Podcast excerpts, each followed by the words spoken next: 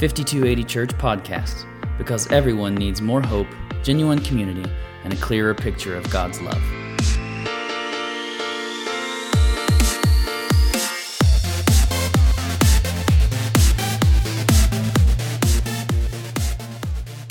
Hi there, and welcome into 5280 Church podcast.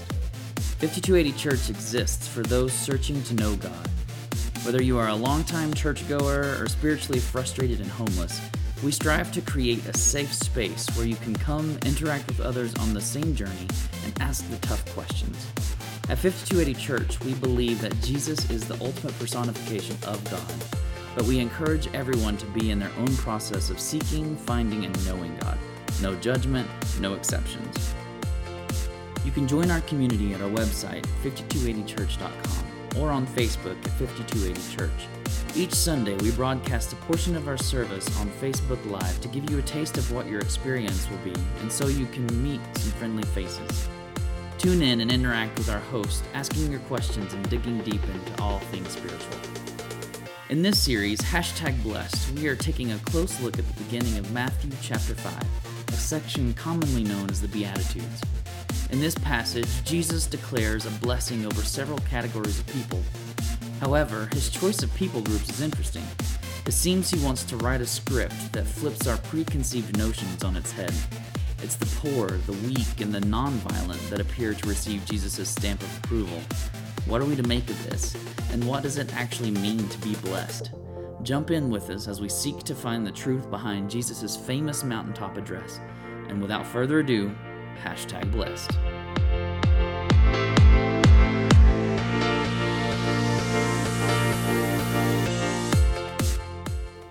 Right, everyone. Hey, if you have a Bible with you this morning, go ahead and find Matthew chapter 5, verse 9. Matthew 5, 9.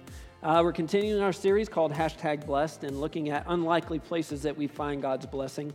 Uh, it's been kind of surprising so far as we've looked at our series that the idea of coming to God with nothing to offer is actually a position of blessing. Uh, to realize that no matter what circumstances we face, uh, that God promises to comfort us in the midst of our mourning. Uh, the idea of God's incredible power, God deals with us, and the way we deal with other people with God's power in our life. The idea of being able to be truly satisfied by everything that He is and everything that He desires for us is another powerful truth and then we, we talked last week uh, about the idea of being able to see God in any and every circumstance and situation, which would be an incredible gift. And God says that we can have that blessing regardless of circumstances based on being pure in heart. And so this week, we're coming to a very powerful blessing that we all need because conflict is a real part of our life. It's a part of our families. It's a part of our world. And nothing, um, you know, uh, in our culture right now looking out more than for peace. That is the greatest desire that I think that we're all looking for. Because we're at war with our own identities, guilt, circumstances. We're at war with each other, the planet in many ways, our own sense of worth. And all of these, this sense of uh, conflict in our life wears us down. It wears people down that are around us. It wears down our communities. And it just erupts it seems, in violence. And there is a true and real cry for peace. Not just the passive kind where we remove the opposition that's in our life, but really the voice that can come in and heal opposition. Because that's what Jesus really offers us. It's not a fake peace, it's the kind of peace where we sense God's presence in the midst of conflict and we actually see the conflict change. Wouldn't you like that today? Bible says that we can have that.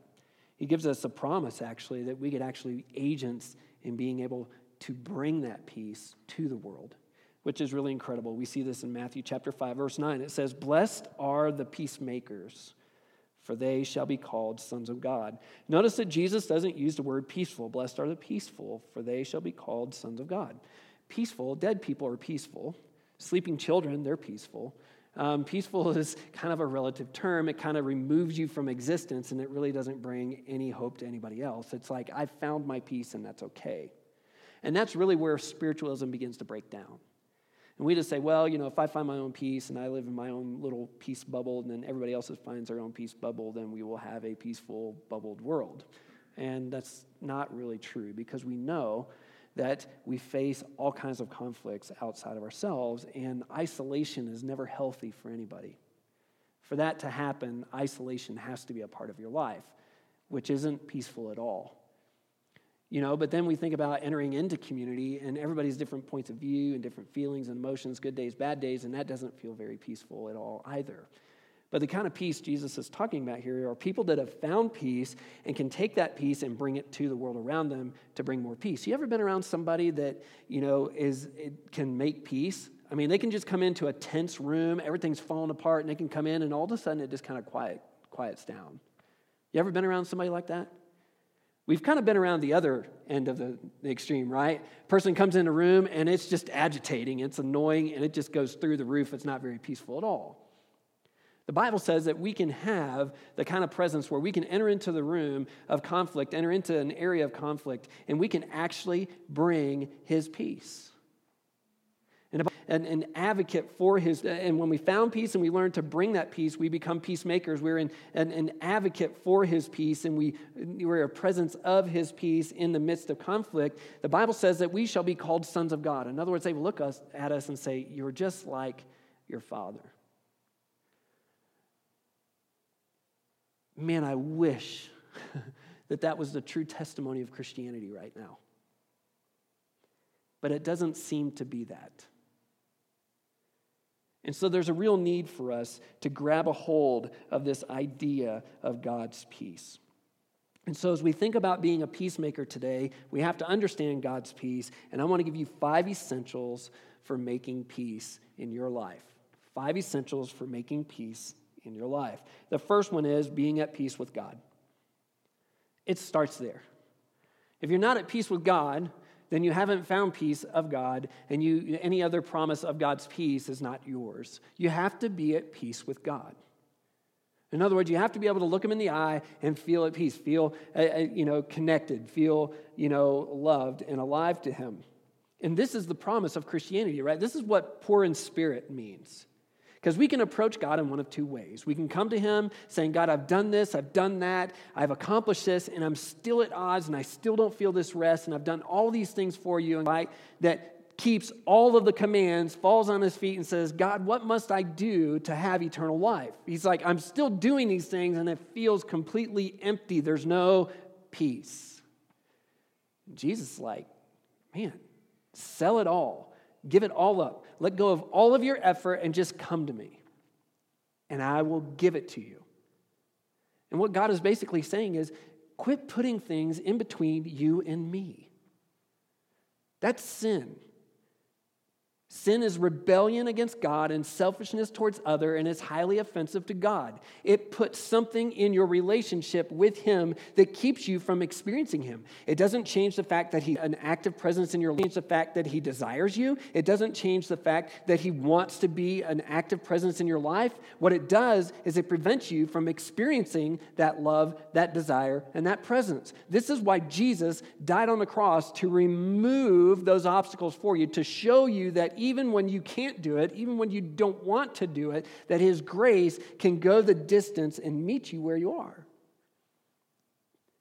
God desires peace with you. Do you desire peace with Him? And it's a simple choice of saying, God, I don't want any barriers between me and you. Some of us that have been walking with Jesus for a while, we understand that. We can think of times in our life where we're, where, you know, things were going really well in our relationship, and then we can think of times where we're, we're having sin and we're harboring sin and we're holding that rebellion. And the last thing we want to do is talk about God. The last thing we want to do is be around God. The last thing we want to be reminded of is God. And the last place we want to be is around the people of God. Right? Because there's a conflict and the very things that God has given us as a gift to take away that conflict are the very things that we avoid. You need to realize this, and the Christians who live in the faith community need to really watch. We need to watch ourselves with this. God. Somebody who is far from God needs to hear from us is that they're far from God.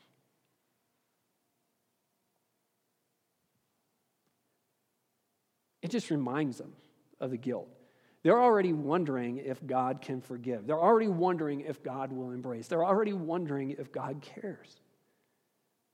And we come in there with the slightest little criticism, and it amplifies their greatest fear, and it keeps them from God.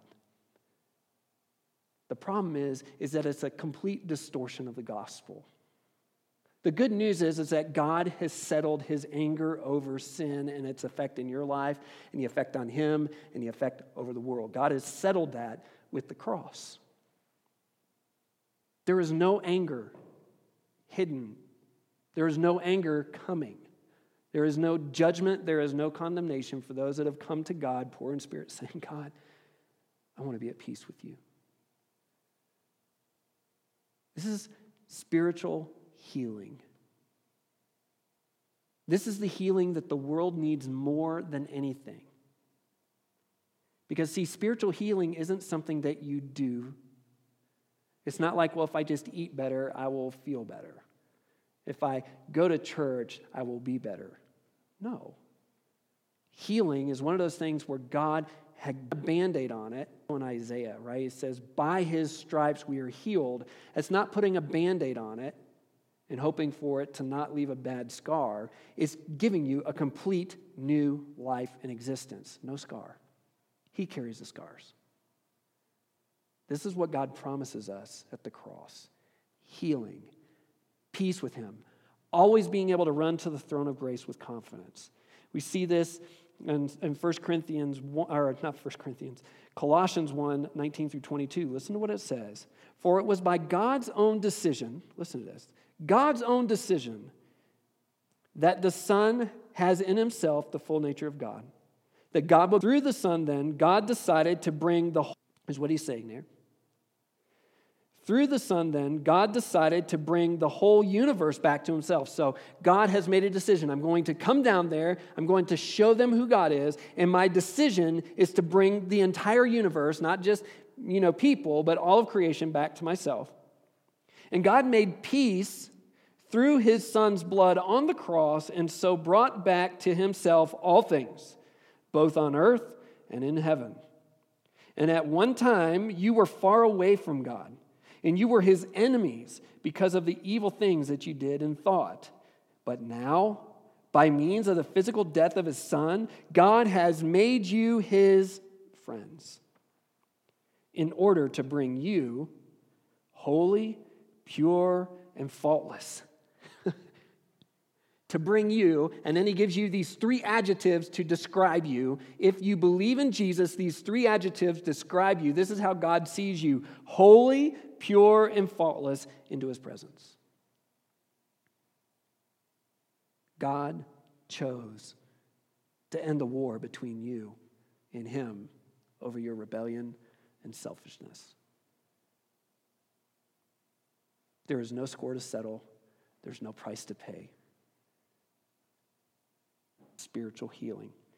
Second, and let him rule your life. Spiritual healing.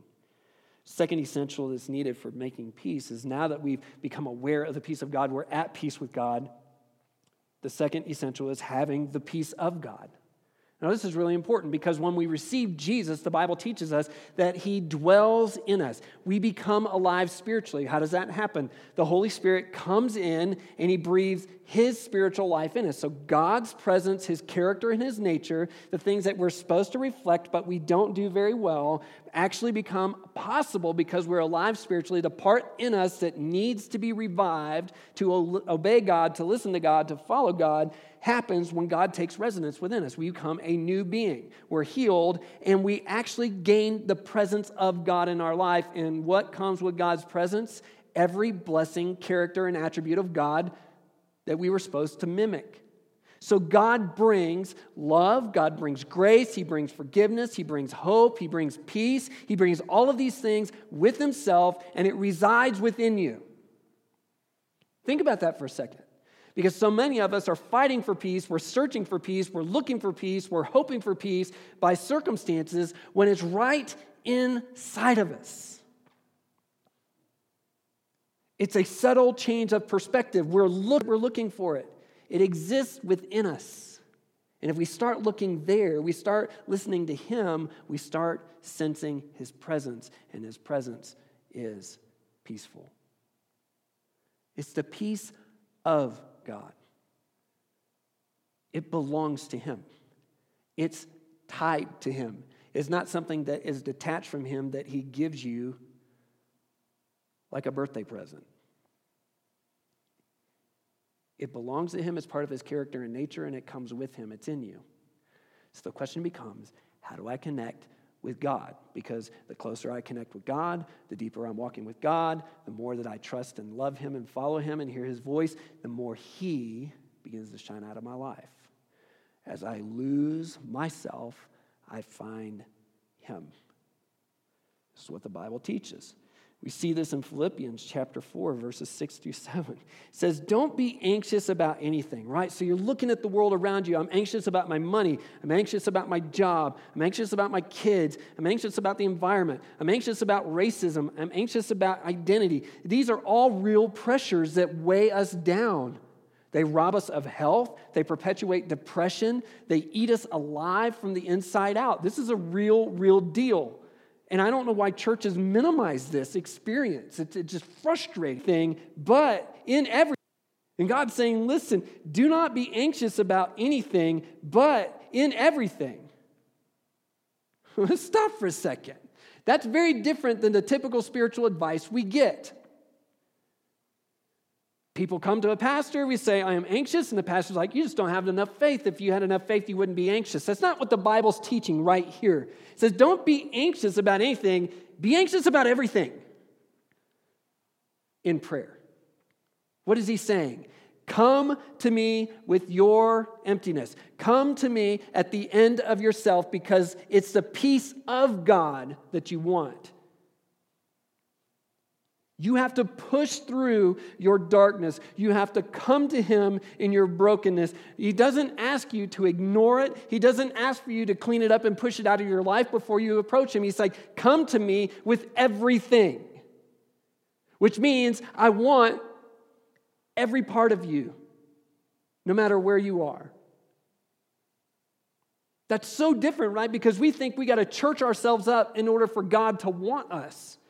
But He's saying, be anxious about everything and come to me with everything in prayer. Talk to me about this because I want to listen. I want to hear, I want to care, and I want to give you a great exchange. I want you to lay these down at my feet so that I can give you myself, which means peace. Do not be anxious about anything, but in everything by prayer and supplication Talk to God about it and ask Him for help. That's what supplication means. With thanksgiving, being thankful, knowing that God cares. You, that's where belief comes in. If you believe that God is harsh and cruel, you're not believing in the real God. You've created something that does not exist. Come to Him with thanksgiving. Let your requests be made known to Him. And the peace of God, right? He's just saying, vent to me. And what's the promise? And the peace of God which surpasses all understanding, doesn't make sense, doesn't add up, will guard your hearts and minds in Christ Jesus. He didn't say, Come and believe in me enough. He's like, Just come and trust me enough with your problems. And the peace of God. In the same breath, it's coming because I'm there. See, we need the peace of God. Because, see, we can't give something away. We can't make peace. We can't make peace with ourselves. We can't make peace with our, our families. We can't make peace at work. We can't make peace in our community unless we first have received peace. And the Bible says that once we come to God and make peace with Him because of what He's done on the cross, and that's what we're trusting in, not our behavior. And the Bible says just simply come to Him every day, no matter where we are the Bible says that He will give us Himself. He will continue to entrust Himself. No walls, no barriers, no hoops, no to do lists. Just come to me right where you are, and I will take you right where you are, and I will give you myself. I will entrust myself to you. And with that comes peace. We see the same idea In John chapter 14, verse 27, Jesus is about to be crucified. They just had this picture of the Lord's Supper talking about, hey, here's what's about to happen. I'm going to be ripped apart, and the bread symbolizes my body being pierced, and, and the wine symbolizes a promise of, of my blood and the covenant that I will never leave you or forsake you, that I love you, that I'll forgive you, that you're mine for all eternity, and that I will work to renew you. And then he goes on, he says, it's going to get difficult for you.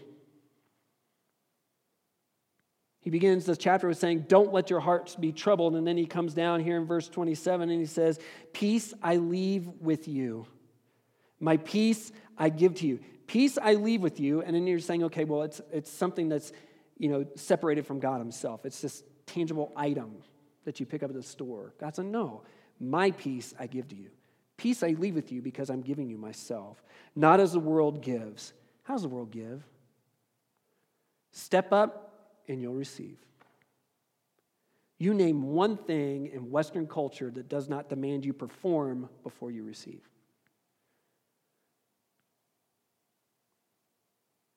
God says, I don't play that game.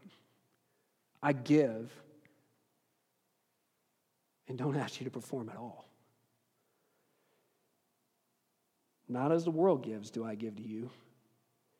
Let not your hearts be troubled neither let them be afraid. God promises us peace. Third essential for making peace is that we have to extend peace to others. So, not only do we need peace with God and the peace of God, now it's time to give that peace to somebody else. It's extending peace to others. This is relational healing.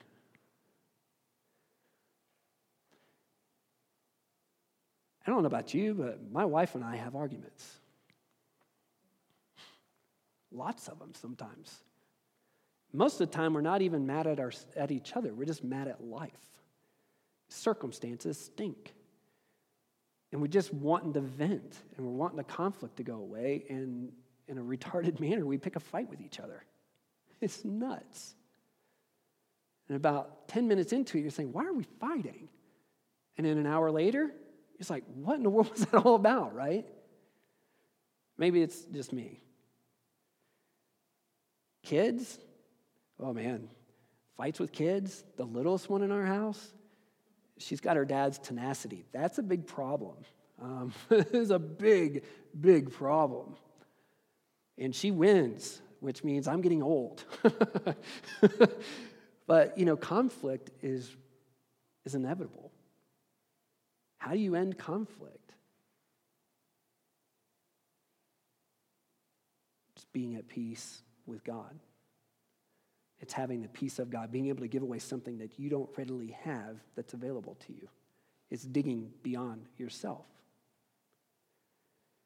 Extending peace to others is where we heal relationally. Where do we see this? Well, we see this in the book of James, chapter 3, verses 16 and following. It says, Where there is jealousy and selfishness, right? Sin, there is also disorder and every kind of evil, right?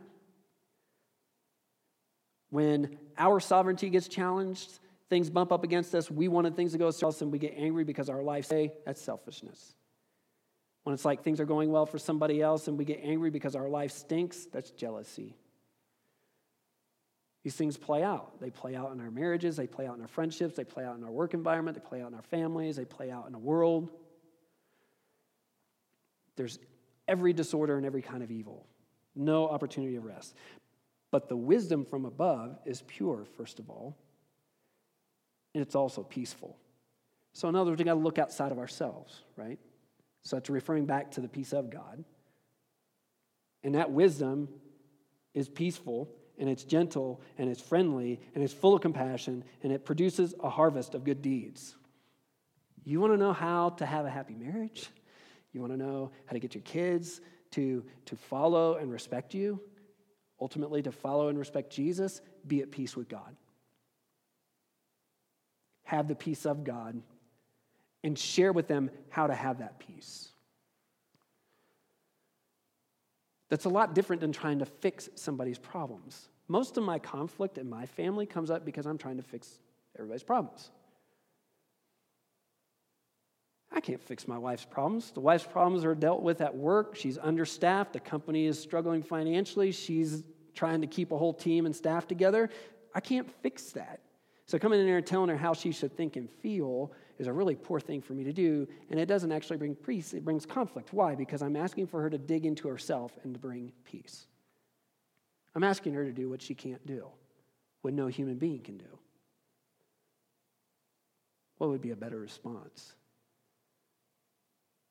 It's like, baby, I know you're struggling, and I know you don't have the energy to pray what you know that you want to pray. Can I just pray for you? Can I live in a way that Jesus would live so that you can approach me the way you would approach God with all your anxiety and just know that God is the one that brings peace and I'm just here to listen? Bible says that brings all kinds of good. It produces a harvest of good. Same thing with your kids. Same thing with your coworkers. You can retaliate, you can fight, you can draw the battle lines, you can choose to respond to the argument. And ultimately, the best thing you could do is intercede for that person. If they're a believer, intercede with them. If they're an unbeliever, intercede for them. Pray the prayers that they should be praying for themselves. And imagine yourself as someone who has to, at some point, get the opportunity to point them to Jesus to experience his peace. Jesus to them. That's very different. Show them how you find it by the very conflict that they have raised in your life. It's more than rules and boundaries and respect. It's about healing. And this is what God wants to do in our life. It produces a harvest of good deeds. It is free from prejudice and hypocrisy. And goodness is a harvest that is produced from the seeds the peacemakers plant in peace. You may not be able to control the circumstances, but you can control your response. The fourth essential is this it's being at peace with ourselves. See, what happens is, is when we run up against stressful situations, it pushes back against us, right? It challenges our identity, it challenges our desires. It's like all of a sudden things happen in our life, and we come down and say, Well, man, it's because I'm a bad person. I'm a horrible person. Sometimes you do things and it brings about consequences in your life. And that's the end of the sentence. Because in Christ, there is no condemnation for those who are in Christ Jesus. But see, we take it a step further. If then these really bad things and these consequences are in my life, I'm a horrible person, and therefore I can't be loved, appreciated, or have any sense of worth. And really, what you're saying by doing that is you're expecting other people to validate you and tell you that that's not true. And that's a manipulative relationship. If that's the way you exist at work, you're going to have a very dysfunctional relationship at work. If that's the way you approach your spouse and expect them to fix you, they can't fix you. You're asking them to do something that's impossible. You expect your kids to live perfect so you look like a good parent and you feel good about your parenting. That is a sin. That you're like me, and in me, you your identity. Your identity is tied to Jesus, and Jesus says that you're like me, and in me, you will become like me again.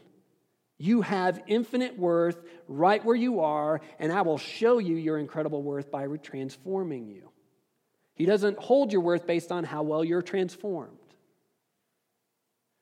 He gives you your worth where you are. And then he proves to you that you are worthy of that because he renews you into the image that he created you to be. He's helping you to see who you really are what he has always seen and known to be true about you. Not the distortions and the lies that you settle for that lead to rebellion and sin. This is how God does not condemn you. Because in order for God to condemn you, he has to condemn himself.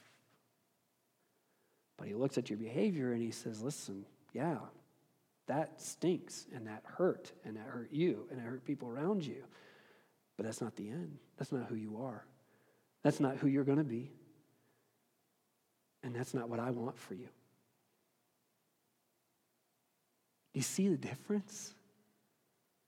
It makes peace even when you're the enemy.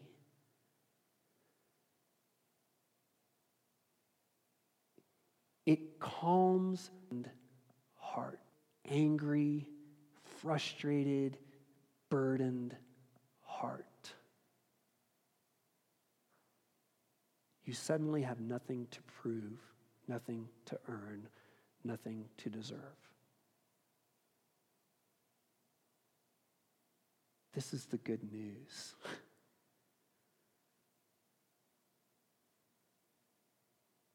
It's not just having peace with God through the cross, it's knowing that the peace of God resides in you because He resides in you. It's giving that peace away because other people's opinions of you and their sin against you doesn't define you. And your own sin, peace with Himself, has you're at peace with yourself. Somebody who is not at peace with himself has no opportunity to give peace to other people, does not understand the peace of God, and may not have peace with God because they're not a believer. It's essential for us to have these. We see this in the book of First John. So we have come to know and to believe. Notice that. The language is we have come to know. It's not like instant revelation, it's progressive. I've stepped in it, I've trusted it, and through experience, I've come to know and to believe. Not just know, but to base my life on it, to live in this through this lens, to see myself and the world through this lens. I have come to know and to believe the love that God has for us. The most basic, fundamental truth that's been beat into our heads, I have come to know and believe through journeying, through hardship, through conflict, uh, through peace. I have come to know and believe the love that God has for us. God is love, in fact, and whoever abides in love abides in God. So if we abide in that love, we're going to find God.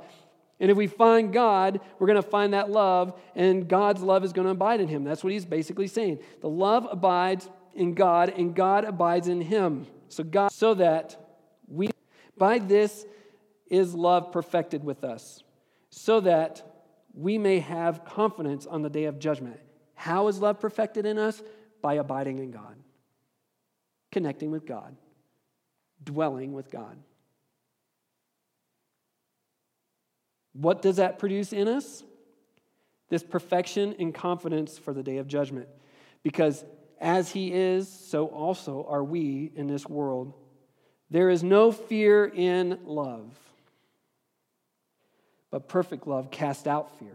For fear has to do with punishment, and whoever fears has not been perfected in love. We love because he first loved us. There is no fear in love. Why? Because fear has to do with judgment. Somebody who has found peace with God realizes that there's no judgment, and then because there's no judgment, they're able to receive the love of God. They're able to be at peace with themselves, and they're able to be at peace with other people when they sin against them. They're able to be at peace with God, knowing that whatever circumstances are going on around them, that God is there, and their number one desire is just to be with Him, to be in His presence, to experience Him peace, love, grace, forgiveness, joy, everything that belongs to Him suddenly becomes ours because we're dwelling with Him. Not because we're mustering it up, not because we're trying hard, not because we're putting the to do list into practice. Dwelling with God brings us perfection, and the number one thing that it takes away is fear. They're not afraid of the smackdown. They're not afraid of a harsh God. They don't see him that way. They don't fear that they're going to miss God. They don't fear that God's going to withhold any blessing from them. They've taken it away because they know that they're at peace with God, and that peace transcends them and transforms them and, and transcends their existence and transforms their existence. They make peace because they have His peace. They're settled, they're at rest. The circumstances that come in their life, isn't seen as a correction from God. The refrigerator breaking isn't breaking isn't a condemnation that they haven't given enough to the local church. There's no fear. No fear. Just peace.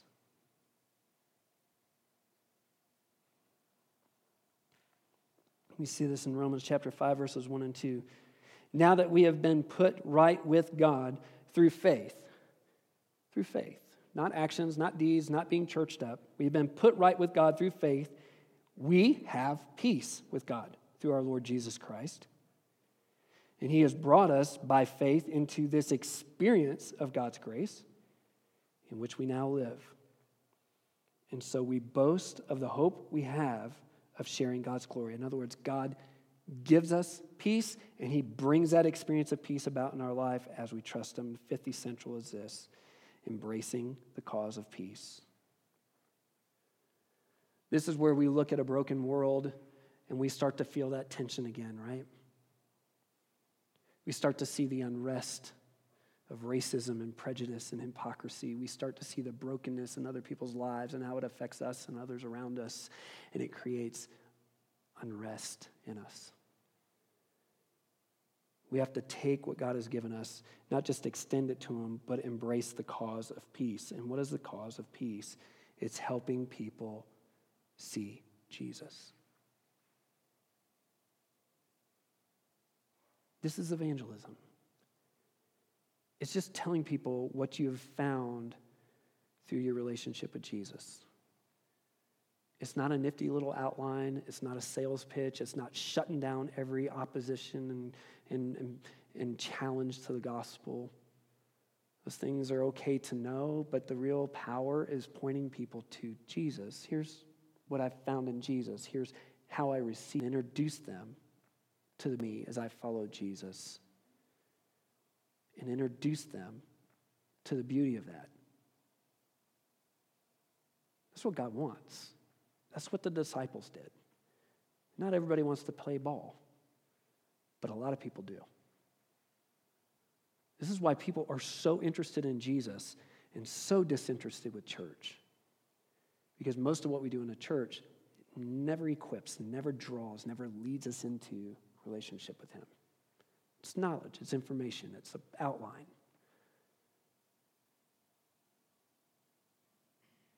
It's about seeing Him. Of Second Corinthians, he said about all the blessings of God that were talked about in the book of Second Corinthians. He says, All this is from God, who through Christ reconciled, ended the conflict, made up the difference, paid the debt reconciled us to himself and gave us the ministry of reconciliation. In other words, he wants us to be a part of it. That is, in Christ, God was reconciling the world to himself. That's the message. God wants to end the conflict. He wants to end your prejudice. He wants to end your hypocrisy. He wants to end your struggle. He wants to end your bitterness. He wants to end your unforgiveness. He wants to end your pain and suffering that has been inflicted upon you by other people's sins. He, want to, he wants to bring an end to that conflict. That is, in Christ, God was reconciling the world to himself, not counting their trespasses against them, and entrusting to us the message of reconciliation. Therefore, we are ambassadors. We live in a country that does not understand who our leader is. And we're there to represent him, to entreat people, to build relations, so that they would understand the beauty of our leader. That's an ambassador. We are ambassadors for Christ, God making his appeal through us. As we walk with God, God appeals to other people and offers them the same. We implore you on behalf of Christ be reconciled to God. Don't let there be any conflict. Let there be peace so that peace of God can be there and you can extend that peace and you can be at peace yourself and you can be about bringing the world this peace. For our sake, he made him to be sin who knew no sin, that in him we might become the righteousness of God, or all that is good, pure, and holy. So, see, peace is something that comes to God, from God, and it's essentially His presence in the midst of conflict. In this life, we're not going to have the kind of peace that we all desire. In heaven, there will be no conflict. There will be no tears. There will be no belittling, hypocrisy, racism, judgment, pain, suffering, death, struggle, fear, doubt. It all goes away. That's in eternity. That's where we're heading. But on earth, Because what we're experiencing in heaven is His presence. God offers us that presence here on earth, and we can experience that and share that and point to that beautiful picture. And when we embrace that cause, it's not just our lives that change, it's how our families, our friends, our communities, our nations are changed.